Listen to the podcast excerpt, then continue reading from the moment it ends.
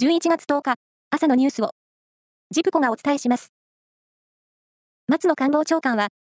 岸田総理大臣や閣僚の年収が増える国家公務員特別職の給与法改正案の成立後、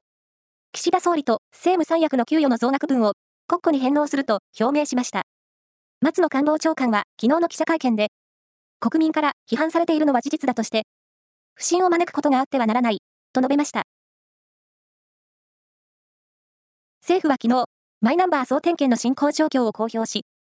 先月末の時点で、公金受取口座や障害者手帳などで、新たに合わせて284件の誤った登録が判明しました。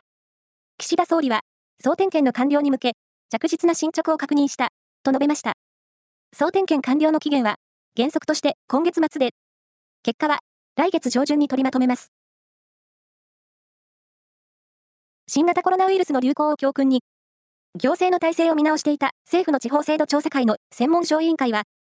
非常時であれば、法律に規定がなくても、国が自治体に傷病者の搬送や店舗の営業制限などの必要な指示を可能にするなど、国の権限を拡充する案をまとめました。一方、自治体側は、指示が乱発されれば、地方の自主性を損なうとして、要件や手続きの厳格化を求めています。アメリカ国家安全保障会議のカービー戦略広報調整官は9日、イスラエル軍が地上侵攻を強めるパレスチナ自治区ガザ北部で、住民の避難のため、1日4時間の戦闘休止時間を設けると記者団に明らかにしました。戦闘休止は、バイデン大統領とイスラエルのネタニヤフ首相との、ここ数日の協議などで話し合われたということです。プロ野球、中日のエース、大野雄大投手が、いずれも推定で、現状維持の年俸3億円に、出来高払い5000万円で、来シーズンの契約を公開しました。交渉後の会見では、チームはガラッと変わらないと強くならないと話し、チームに対する強い危機感を表しました。全国の子どもたちに野球を楽しんでもらおうと、メジャーリーグの大谷翔平選手が日本国内の小学校に対して、